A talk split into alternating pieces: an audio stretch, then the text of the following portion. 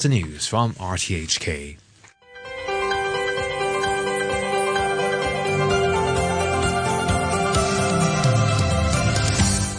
Good morning and welcome to Backchat. I'm Jim Gould and Mike Rouse is guest presenter. Good morning, Mike. Good morning, Jim. Good to be back. On today's programme, we're talking about property management fees and owners' rights. The Consumer Council has called for greater transparency from residential developers following a two-year study prompted by hundreds of complaints over the past 11 years, mainly about charges and service quality. The council found that homeowners spend an average of 7.4% of their household income on management fees. It also reported that at 75% of the developments it studied, the management companies had links to developers, warning of potential conflicts of interest. In most cases, flat owners didn't understand how management shares were allocated, and many were unwilling to be involved in the running of their buildings. After 9.45, we'll hear from one of the Hong Kong award winners at the 48th International Exhibition of Inventions, which was held in Geneva last week. You can leave a message here on our Facebook page, uh, Backchat on RTHK Radio 3. You can email us at backchat at rthk.hk or give us a call on 233 88 266. And we're now joined on the line by Gilly Wong, who's the Chief Executive of the Consumer Council. And also with us is Victoria Allen, uh, founder of the uh, property agency Habitat Property, and also Vera Yuen, an assistant lecturer at the Faculty of Business and Economics at the University of Hong Kong. Uh, good morning to you all. Perhaps uh, Gilly Wong, we can come to you first. Hello. Sure. Good morning, Thank- Jim. Good morning, Mike. Good morning. Thanks very much for joining us. Uh, now, you made a number of uh, recommendations in the report that you put out uh, last week. Um, what do you think is the most would be the most important factor in improving this situation? Uh, I think um, it is a, a, basket of factors, actually. Mm. Um, first of all, it's about uh, the uh, regulatory side, how we can um, enhance the current regulations um, to better protect the consumers. Uh, secondly, it's about the participation of the owners and also the formation of owners organizations um, to better work with the uh, property management uh, companies. And uh, thirdly, it's about um, the transparency of um, the works of the property management companies together with the support uh, from the uh, regulator. Uh, to uh, um, to facilitate the owners when they want to make a change of their property management uh, uh, companies, you know, there, there are ways, you know, to do so.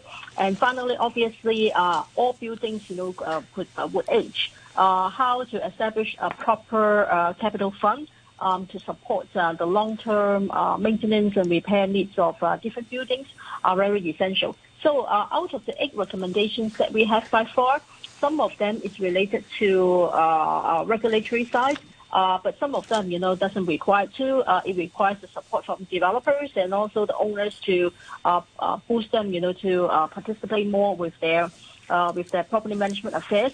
Um, uh, probably, you know, these are the key factors, you know, affecting how we can have a sustainable and also fair and transparent market uh, for Hong Kong. Uh, don't forget the fact that, you know, property management fee is a recurrent fee and it is mm. not uh, insignificant. You're paying it every month, especially for uh, for those, you know, with lots of facilities or maybe younger age uh, buildings, you're paying quite a substantial uh, amount uh, from your from your income um, to pay it, and that recurrence for a long time. So uh, until the time you know that you leave the apartment, you have to pay for that. So this is quite a sizable amount, you know, that you have to pay attention to. Uh, not to mention the fact that when it comes to uh, repair and maintenance on a larger scale, uh, the owners, you know, have to contribute extra money um, to support the uh, the works. Uh, so it is not a small matter that can be easily ignored by owners. It might come as a bit of a surprise to some people that uh, that, that, so many owners appeared uh, reluctant to be involved um, in the management of their uh, housing blocks. I mean, would you have any recommendation of you know how to get owners more interested and uh, and you know more closely involved? Yes, uh, we have two uh, recommendations to uh, improve the situation. Uh, first of all, is uh, uh, but you know one thing you know I have to, to say is to build up the interest of someone mm. to get involved in property management affairs. you have to do it step by step because unlikely you know they can participate in the owners organization immediately and be a member of it. but you know to create the interest can be can be done. Uh, for example, uh, at major checkpoint, uh, touch points, you know, when the owners uh, purchase the property, we have to educate them already about your rights and also your obligations to be an owner through distribution of information kit, through a very um, friendly and uh, easy to understand uh, education sessions, uh, and also uh, getting more activities for the um, owners to participate. Furthermore, the use of mobile app is also very important nowadays because people access information with the mobile phone or through the internet. So um, the provision of information via the uh, the mobile apps and also the internet for especially know, the content are relevant to the property are so essential to get them involved. And uh, furthermore, right now, according to the ordinance, in actual fact, for those members uh, really fit into the owners' organizations, there are certain allowance for them, but uh, it is quite uh, small in the amount. So we believe it's to, in recognition of those people uh, for the contribution of their time. Uh, for doing so, um, the, the, the allowance related uh, could be reviewed also by the government. Uh, Gilly, good morning. P- part of this seems to me to be almost structural from the beginning that the developer who built the block um, controls the first management company and it's then almost impossible to get them out. Uh, you uh, yes or no? Uh, uh, for the formation of the uh, deed of mutual covenant, uh, we call it the DMC. Right. Uh, it is drafted by the developer, and also when it's assigned the uh, sell the first property um, to the first owner, um, the it, it will take effect, and this effect, you know, will last uh, will will carry on to all the other owners. Um, but uh, and also the appointment of the first uh, DMC manager, and that means you know the property management company is also arranged by the developer. But the period of it lasts only for two years. So after two years, if the owners they are not happy with the uh, with the property manager, uh, they can have the right to make the change. But what we found is uh, currently, according to the building management ordinance, it requires 50% of the vote uh, to approve the change of the property manager. But unfortunately, just in case, you know, the number of votes, the shares of uh, the votes from the residential manager uh, could not exceed, you know, 50% uh, because of the fundamental design, uh, that would be a problem. So uh, what we found this time by uh, by um, checking um, 200 almost 250 uh, um, uh, DMCs, uh, we found five property. In actual fact, the residential portion of it could not have enough uh, votes, you know, to change the property manager. Right. So uh, for this kind of situation, you know, that uh, has to be improved in the future. But for, for those, you know, that can uh, have a change in the property manager, in actual fact, the participation of the owners are so important to get the 50% vote uh, collected in order to change the property manager. Right, because the I think this all this situation engenders a feeling among the owners of, of almost helplessness that there's no point getting involved because the the original developer's got an iron fist and a grip uh, on the situation.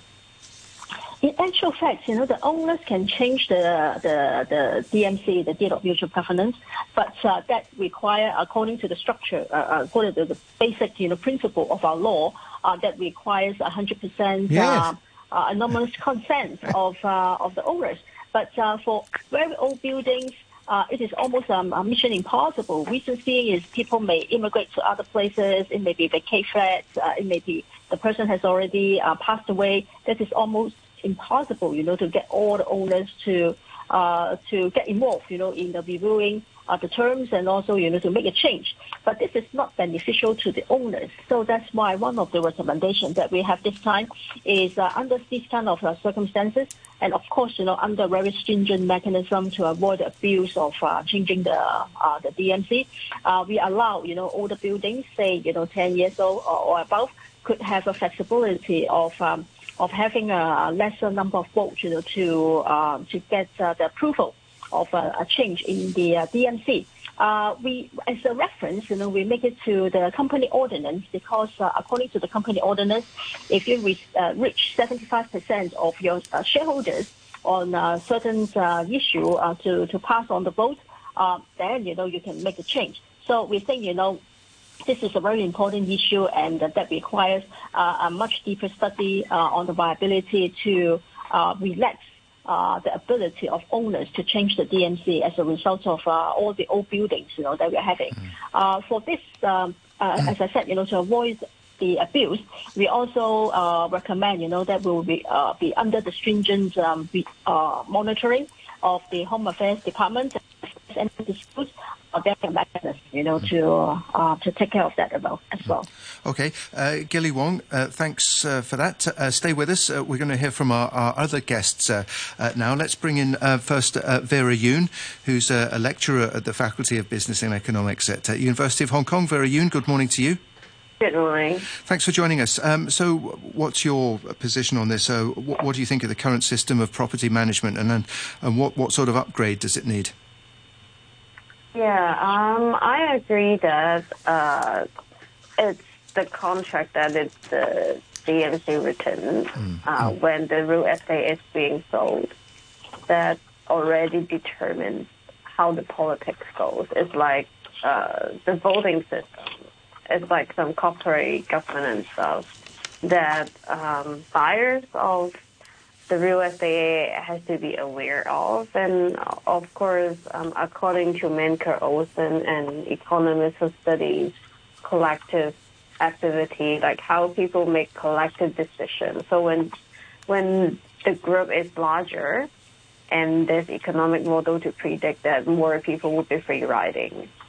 So when there are a lot of owners, you need to call a quorum in order to hold a meeting to decide things, and then you have to gather um, the different owners, and then we need to have a certain percentage of vote to pass certain motion and to approve or to, I mean, hold uh, the other part accountable if the then developers have um, a larger stake in in the owners committee if they have own like commercials uh, that has voting rights too. So uh, normally, when there's nothing, there's no incentive for anyone to participate. But if the stake is intensive, then uh, owners are more uh, willing to participate. Uh, I think there were incidents of uh, some real estate they have a shopping mall with them, like you know, uh, with MTR and shopping mall, and then there were incidents that uh, when the the shopping mall some a war with it needs maintenance. Then, uh, according to the uh, this of mutual covenant, um, the land developer actually owns quite some shares uh, allocated according to uh, the DMC written earlier, and then they want the residential owners to share part of the uh, renovation cost, and they were like uh, very unhappy. They want to go against it, and, and it's that kind of incidents that drive them to participate. But other than that, it, it really depends on the real estate and the neighborhood and on the dynamics of whether they were willing to participate and hold, hold them accountable. And of course, uh, when it is written that uh, it requires unanimous votes in the owners committee in order to change the rules, that means there's no way to change it when there are too many people uh, involved. Um, then that already undermines what they can do because the system runs like it. So I think it's more like um, making market information symmetric. But I think when they buy it, they already know uh, for the new real estate, they are quite expensive. So they should have already taken account into that. And that actually eats into the yield of the real estate. Like uh, for new properties, if if their investor to invest into it, the is already less than 2%. And still they have to deduct the management fee from it.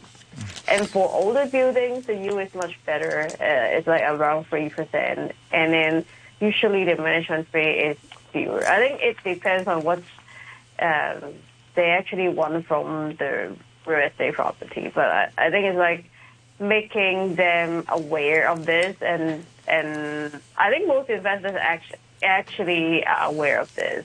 So I don't think that's a huge problem. But it's like more like the market demands that kind of real estate with clubhouse, and those clubhouse would require maintenance.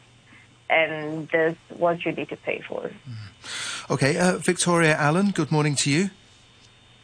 Morning. Thanks for joining us, uh, uh, founder of Habitat Property. I mean, you, are dealing mostly with the, the, higher end of the market. Uh, what, what, do you think about this idea of a of a database so that uh, homeowners can make comparisons uh, with other blocks and uh, other management fees depending on the age of the buildings and so on?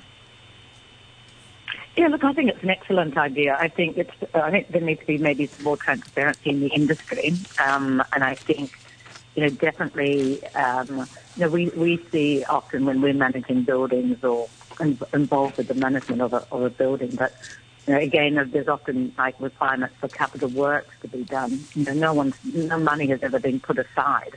So it gets very difficult to get the money off the owners and actually do the work that's required. Mm. Um, so I think there needs to be a, a, sort of a change fundamentally to the way some of these things work within the management of the building.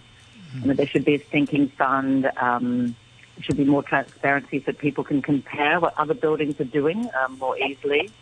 Um, you know, and as I think some of the, the other people touched points on, um, you know, there has to be, I think, a better mechanism for the owners to ensure they can change the management company if they want, if they feel it's not not doing the right thing, or um, I, I, just think there should be more more transparency. There has to be a better mechanism for the owners to have a reason to get more involved, and they can never change anything. They're not, not going to participate.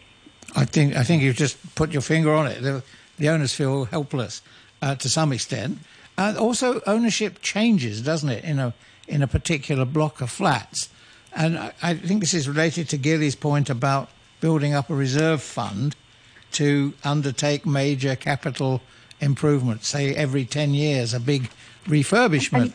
And, um, and is, yeah, people, and this is a, a, major mechanism with management in most other countries in the world. And, and then, you know, you have this thing where it's like smaller amounts more regularly, but then every in 10 years when you need to do a major exterior renovation of a building, rather than the owners having to suddenly contribute, you know, between 200 and, you know, sometimes it's millions of dollars what they're having to contribute. And if people haven't budgeted for that, then they, you know, it, to, to enable this thing to happen. I've seen with these, some of the, the management of some of these buildings, it can take five to ten years while all the, the all the owners argue about the contribution, and therefore the work, you know, it goes into uh, you know more more disrepair. So I think there needs to be, be better mechanisms to ensure that the owners have more control and more say in how their buildings being managed. Because one thing, of course, is that the mindset. If I'm if I'm planning to hold the property for five years um, and then sell it, what what's my incentive to contribute every month a modest amount extra, which is just going to remain in the kitty for the for the next owner to enjoy the benefit of? Yeah, that's correct. I mean, I can see why people wouldn't uh, want to do that, but I think. Oh, uh, sorry. Uh, it, it's okay. I, I, think I think Gilly Wong wanted to come in there. Yeah, yeah. Please, you know, Victoria, you finish it, and then I, I fill in the comments.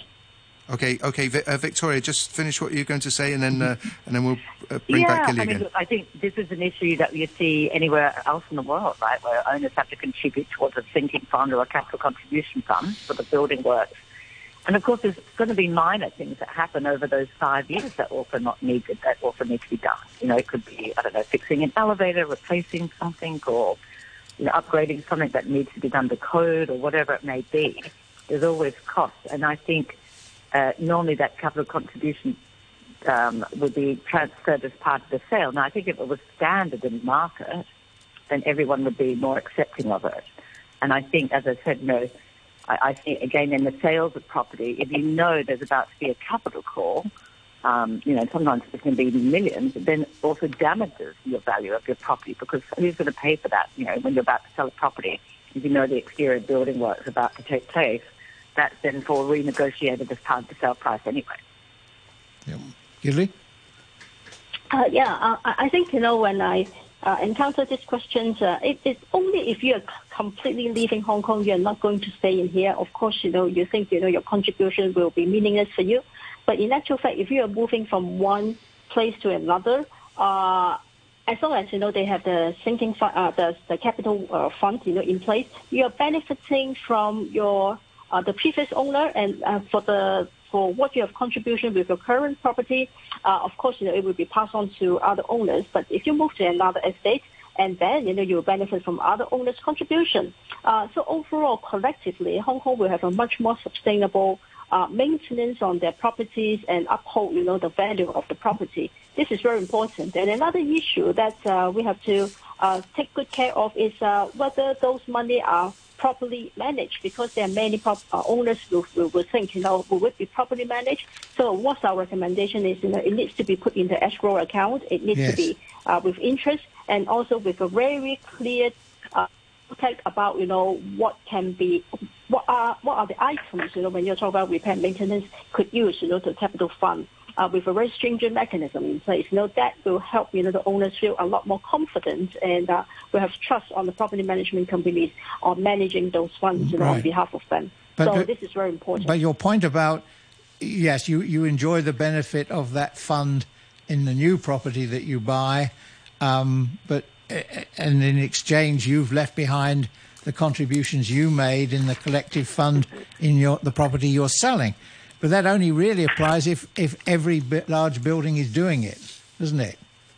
Uh, that's exactly you're right. You know, because if you are not having it, you know, it will continue to be a the, the problem will continue to intensify.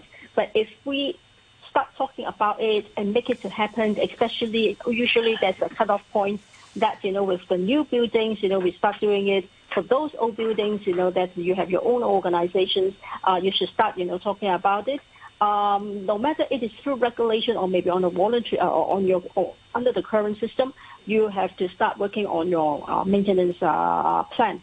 Uh, and the URA, uh, the Urban Renewal Authority, in actual fact, you know, uh, in early April, also announced about you know their plan to have uh, in, uh, to implement uh, such kind of system in their own, in their new development, so that you know it make it more sustainable on their uh, repair maintenance as well. So it is a very good start.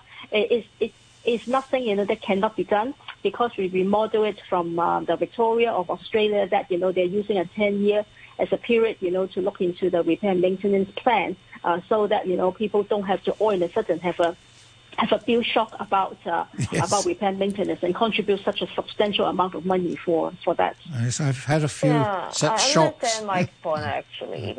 Um, it's about the Very in- different groups of investors who has short term and who wants to stay there long term. They have different interests. It's like different class of shareholders, and then and then they get into conflict. Uh, if uh, an investor wants to just sell it within five years, they would like to minimize the management fee and not so that there's nothing like no surplus contributing to the same fund versus for long term like homeowners like they, they want to like stay there for long so they want their maintenance. So I think the solution goes to the regulation that like how they should be using the fund. And I heard that there was a case that the chairman of the owners committee actually steal the money, like the whole pot of money away, which is a huge amount. And then that becomes an incident and that arouse uh, a lot of other homeowners in the same real estate.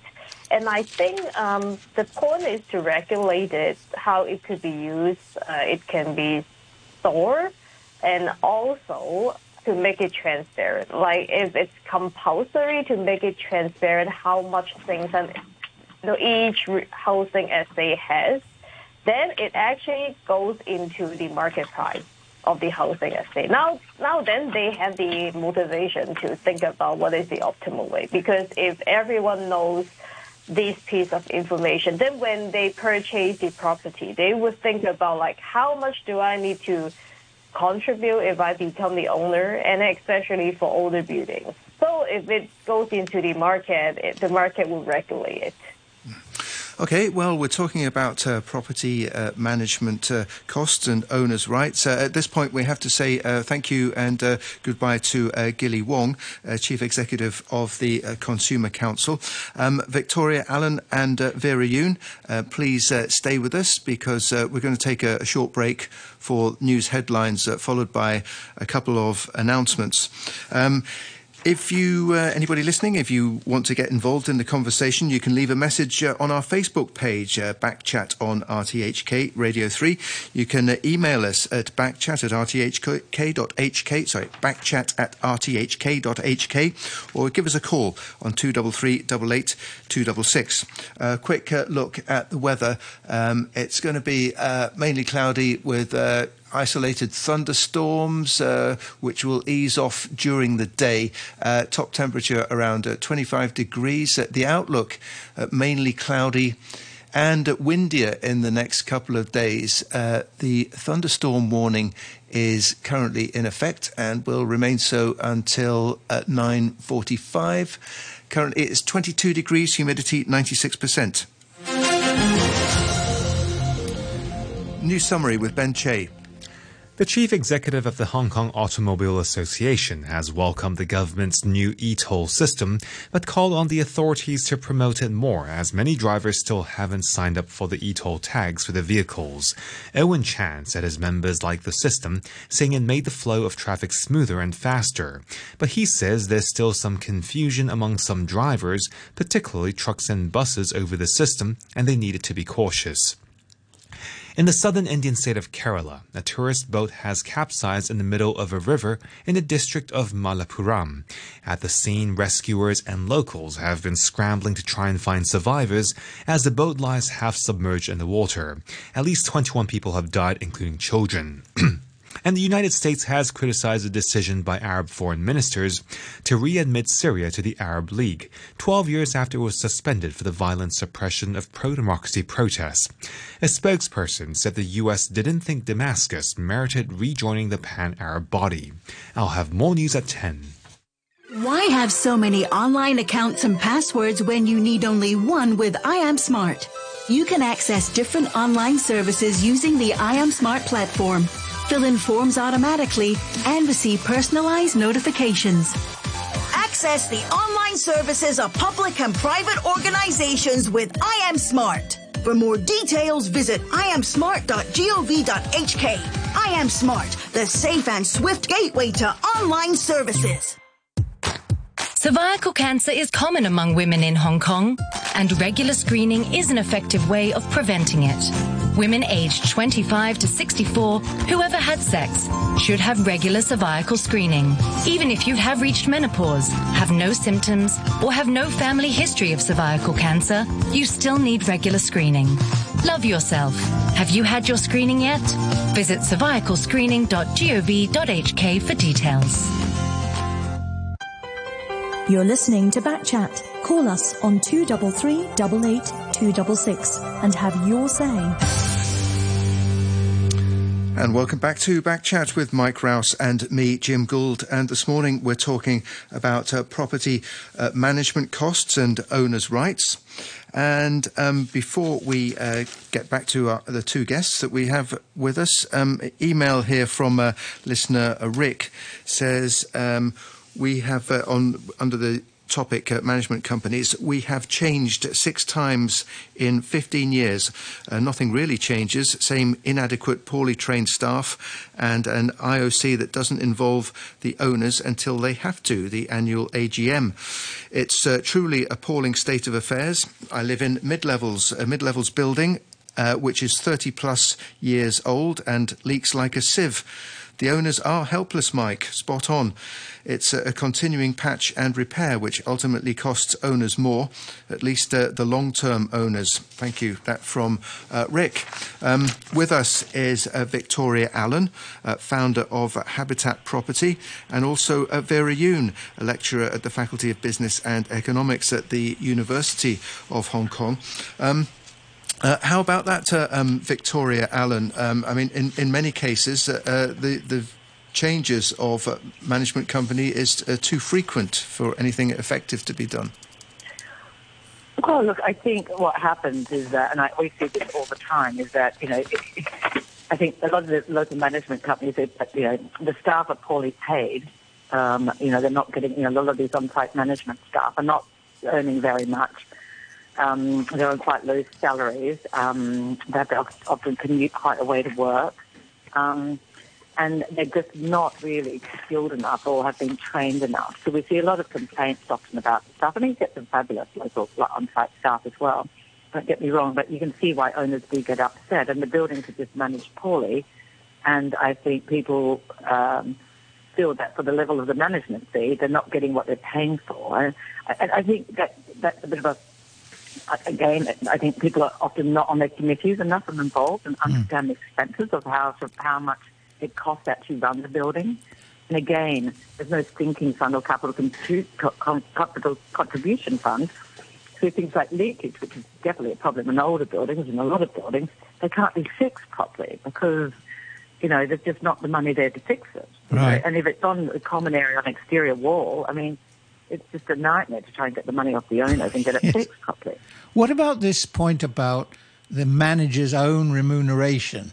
Uh, it seems sometimes to be geared to how much money they're spending, um, as a, and with a percentage add-on, which doesn't actually provide much incentive to to be frugal with the costs. Yeah, again, I agree. I think the way it's structured um, can be quite quite poor, and I think you know a lot of the managers, again, just from the, the managers' side, a lot of their staff are, are not, you know, they're not. Rather than taking a proactive, helpful view, you know, when they're dealing with the owners' committee, they often are on quite a defensive view, and um, you know, a lot of these big management companies are obviously working on a percentage basis, and they're just not motivated and not sort of engaged. I think with the owners. So I think often, you know, you get these this divisiveness between the two parties, and I can see why the owners are always wanting to change. You know, and again, sometimes the management fees that the actual manager is getting are not that high. Um, but again, the cost to run the building are high, so I think it's important the owners also understand. There's no point changing from one management company to another often because this is right; they're exactly the same. Yes. Vera, I wonder if I could come to you on this. The last time we changed managers and we had a sort of beauty contest, the, the company that, bid very strongly and put up some really talented people uh, to win the contract. And for the first six months, it, it was fine. All the talented people stayed around. And then they all melted away, and we, were end, we ended up with the second team or the third team.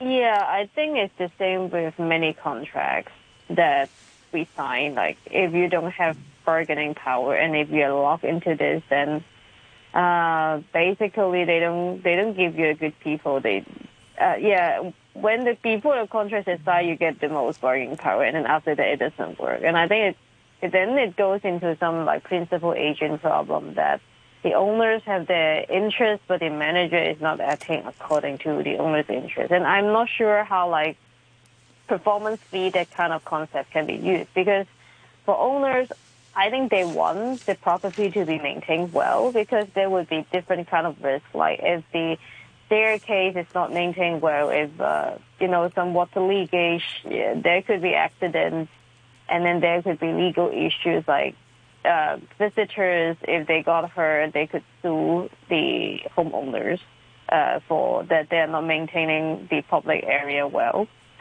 However, they also want to minimize uh, the cost, and I'm not sure whether they are paying what what they're getting what they pay for, and and I don't think the problem is whether the management company change very often or they don't change. Because it, it really depends on the situation. Because in one real estate in the Hong Kong island, I think the, the owners don't even form a committee because they think the management company has been doing well, and that is from the land developers uh, property management company. So they, they think they don't think there's a need to actually actively participate and change the tender, uh, etc.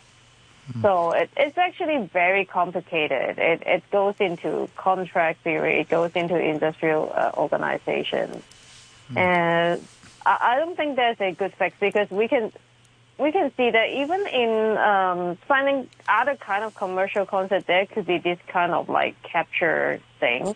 And the problem with residence maintenance is that the owner is like many, many different homeowners. That it's not like one single uh, person who can like decide everything. Then you need the cooperation of like all the shares and the interest of the shareholders together to do a good corporate governance. And that is what it uh, makes it hard to get good management in the property.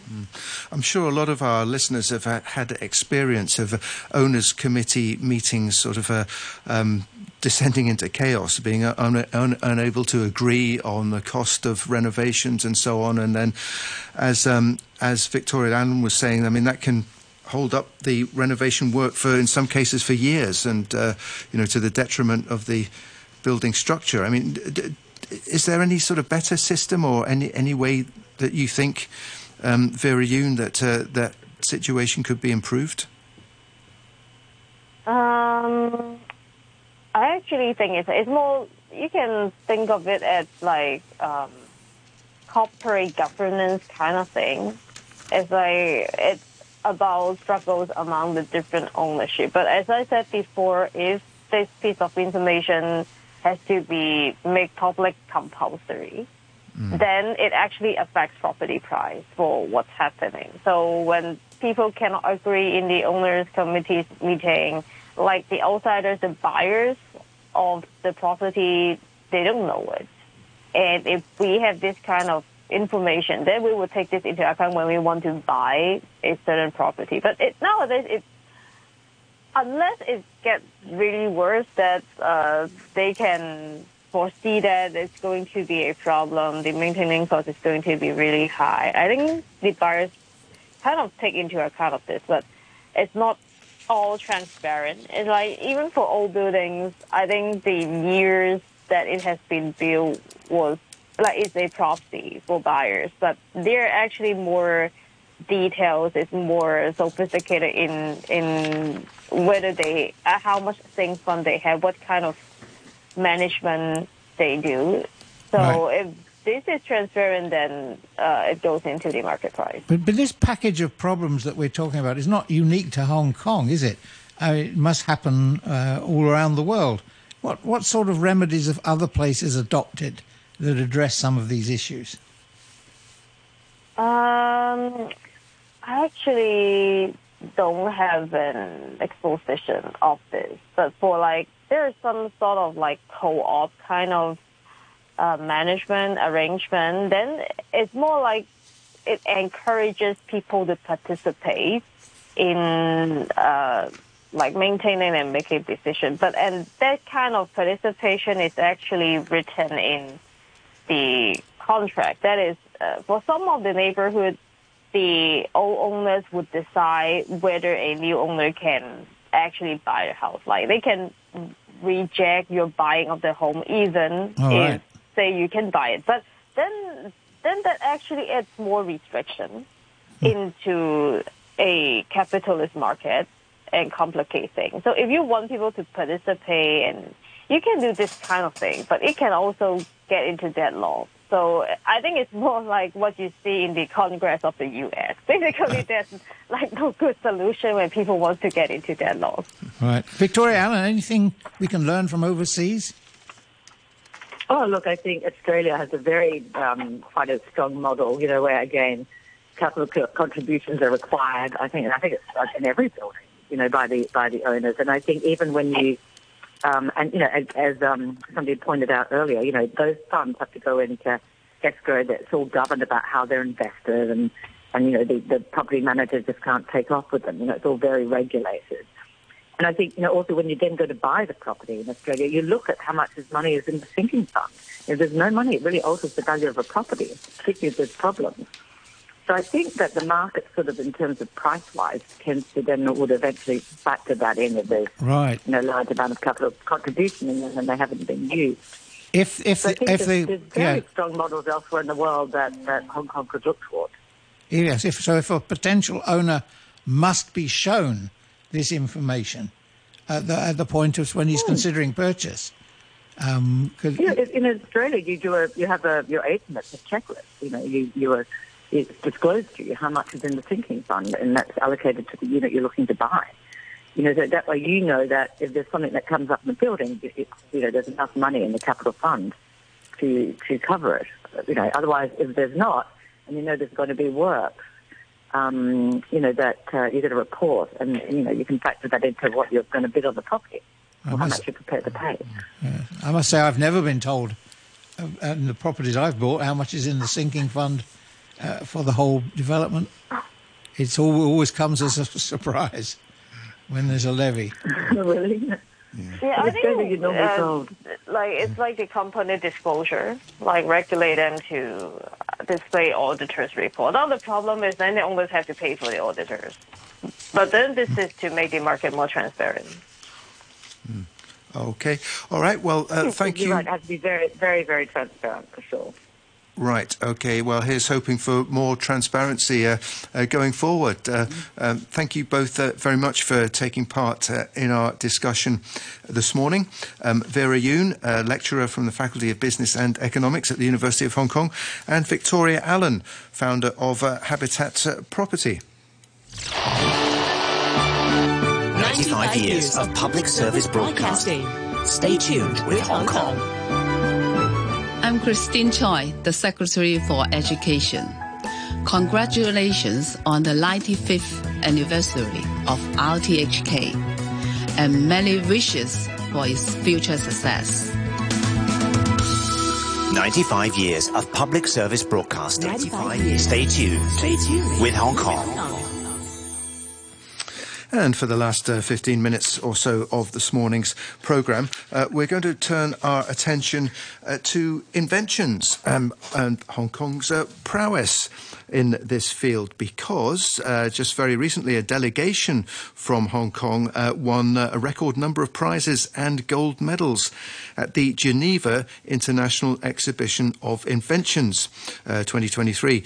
Uh, that included two grand awards, eight special awards, and about what's called uh, 30 gold medals with congratulations of jury. Um, we're joined on the line by Wilton Fok who is a director of the Sports Artificial Intelligence Laboratory at the Department of Electoral, sorry, Electrical and Electronic Engineering. Uh, that is at the University of Hong Kong. And um, the, uh, the uh, Wilton Fok's unit uh, won uh, lo- oh, I think we might have we might have lost him uh, momentarily but anyway let's see uh, because his his team um, from that Department of Electrical and Electronic Engineering uh, was uh, the winner of two grand prizes and a gold medal uh, for a system using artificial intelligence to analyze in real time uh, human posture and movement uh, in a video to identify what was described as anomaly scenarios uh, such as uh, abuse and criminal behaviour. Um, um, Wilton, Wilton Fok, you with us? Hello, yes. Yeah, good morning. Yeah, good morning. Yeah, yeah, yeah, we can hear you. Yeah, yeah, great. Thanks for joining us. Uh, um, uh, please tell us um, uh, more about uh, your development here. It sounds uh, it sounds quite intriguing. Oh, yes. Uh, our department make use of artificial intelligence technologies to, to, to detect if any abnormal situations happen in front of the video image. Such applications uh, can be quite wide. Uh, for example, we make use of these technologies to for drowning detection. Uh, if there's uh, in a school and to detect if there's any students drowning in the swimming pool, and also uh, for the child safety in a child center or the elderly home. I see. Okay, so it, so it can be used uh, for safety purposes, obviously. Uh, and and then and then I mean, if someone gets into trouble in the swimming pool, then then then, then what? Then uh, then the lifeguard would immediately be alerted. I think we're having a bit of a problem with our connection here. Um, yeah, um, uh, Wilton Fok, are you still with us? Uh, no, I think we've lost him. Uh, we've lost him momentarily.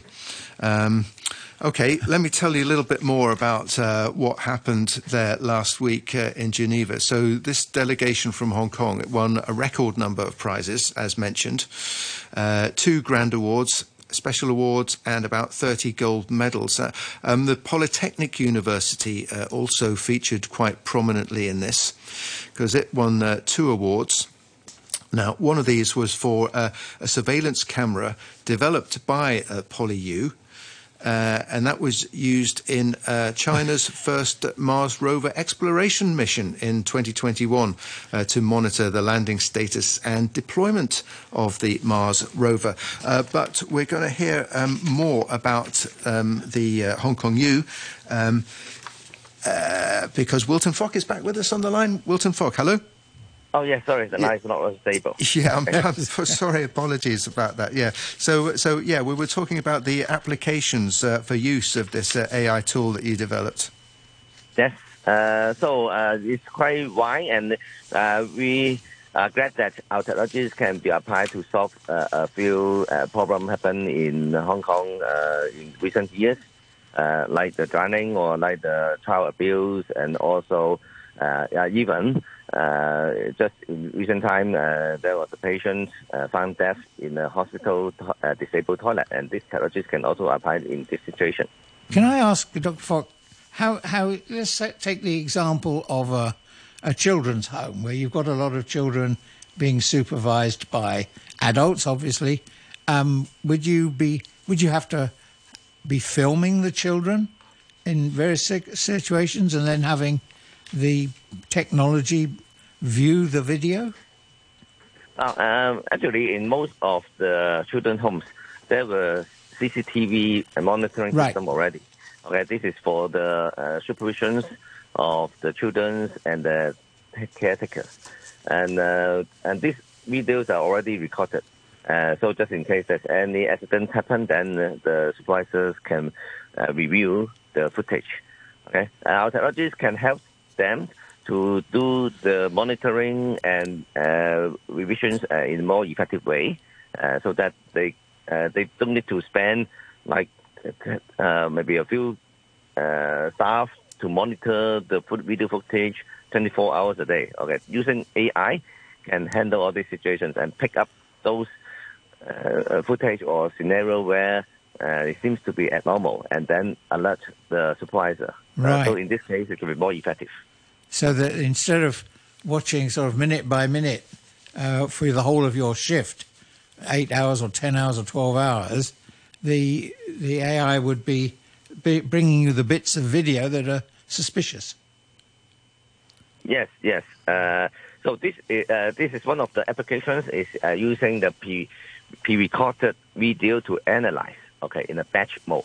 Another application is a real-time mode that we can monitor the situations and and raise an alert uh, when there is accident happen. Uh, for example, in drowning or any accidents happen in the disabled toilet. Uh, this is more important because uh, real timeliness to save lives uh, is more important than just reviewing the record. Right.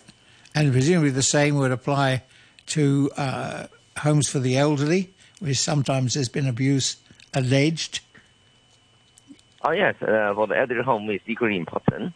Uh, I think not only abuse. Uh, as far as I know, there's not that uh, much situations that uh, uh, there's abuse uh, cases happen in the elderly home, but more often is the accident. For example, the elderly falling down in the hosp- in the toilet or in, in their bedroom, and uh, especially during the odd time in the midnight when uh, the caretaker may not know that immediately. Okay, so such type of applications will be uh, more important, in, in particular to uh, catch the important uh, time, the critical time to save them.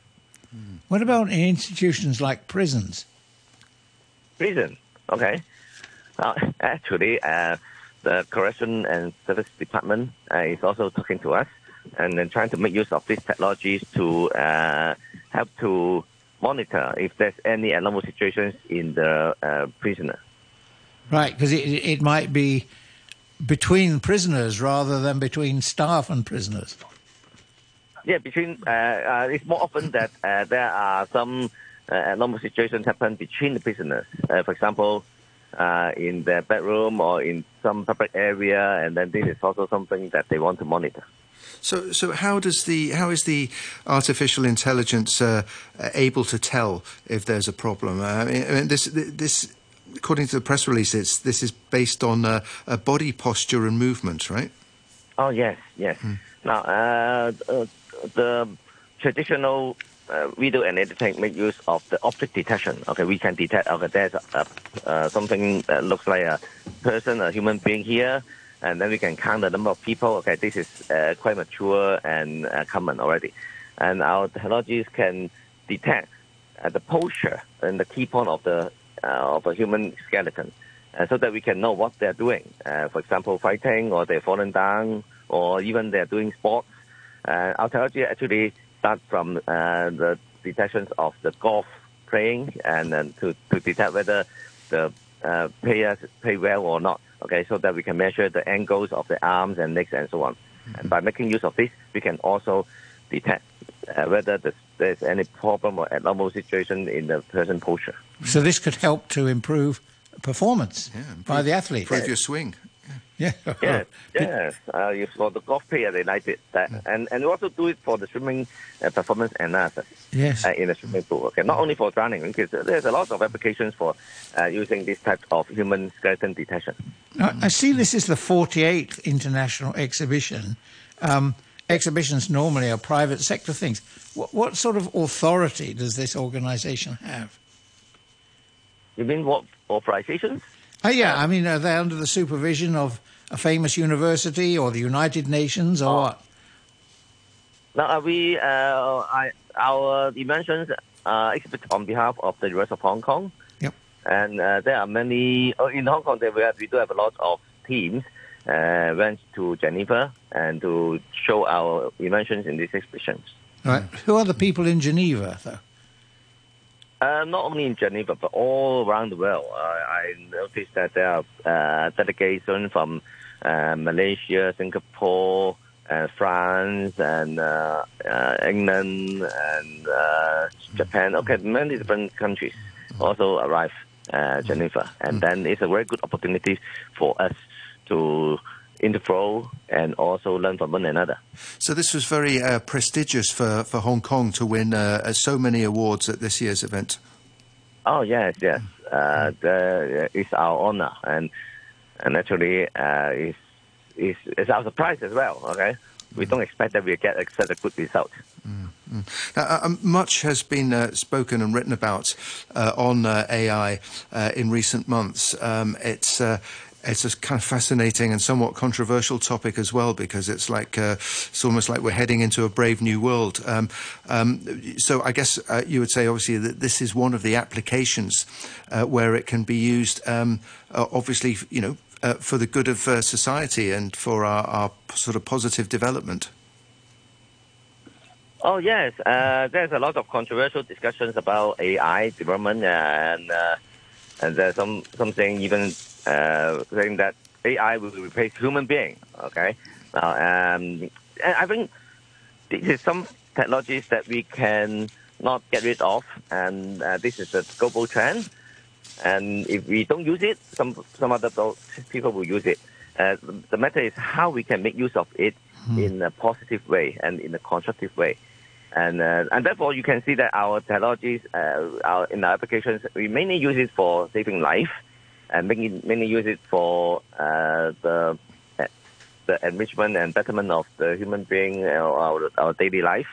And uh, instead of okay, uh, there's some things that uh, AI could be used for criminal or something that are uh, destructive to human being. Okay, I think that that should be avoided. Apart from all the wonderful inventions that came forward from the Hong Kong teams, did you see any from other countries' institutions that were particularly noteworthy? Okay, yeah, of course. Uh, there are a lot of uh, different inventions, uh, ranging from uh, the security or and uh, not only AI, but also uh, many other applications. For example, medicine. Okay, and there's some new drugs and some new ways to cure diseases, as well as there are some new technologies uh, for, for example, the preventions on the pandemic. Okay, so, I think uh, uh, this Geneva Inventions is a very good uh, event for inventor and researchers to get together and exchange our ideas. Okay, well, uh, thanks uh, very much for speaking to us uh, on the programme um, this morning. Um, now, that was, you were just hearing from Wilton Fok, uh, Director of the Sports Artificial Intelligence Laboratory at the Department of Electrical and Electronic uh, Engineering at the University of Hong Kong. And uh, Wilton Fok uh, uh, was talking about um, an award that, uh, that his team won. Um, well, in fact, it won two grand prizes and a gold medal uh, using artificial intelligence to analyze in real time human posture and movement uh, to work out what they call anomaly scenarios, such as uh, like uh, abuse or if someone's getting into trouble in the swimming pool. Anyway, uh, thanks uh, very much for listening, and thank you to you, Mike. Well, we learned something today. We certainly do, don't we? um, see you. See you next Monday. Um, right now stay with us. News summary coming up.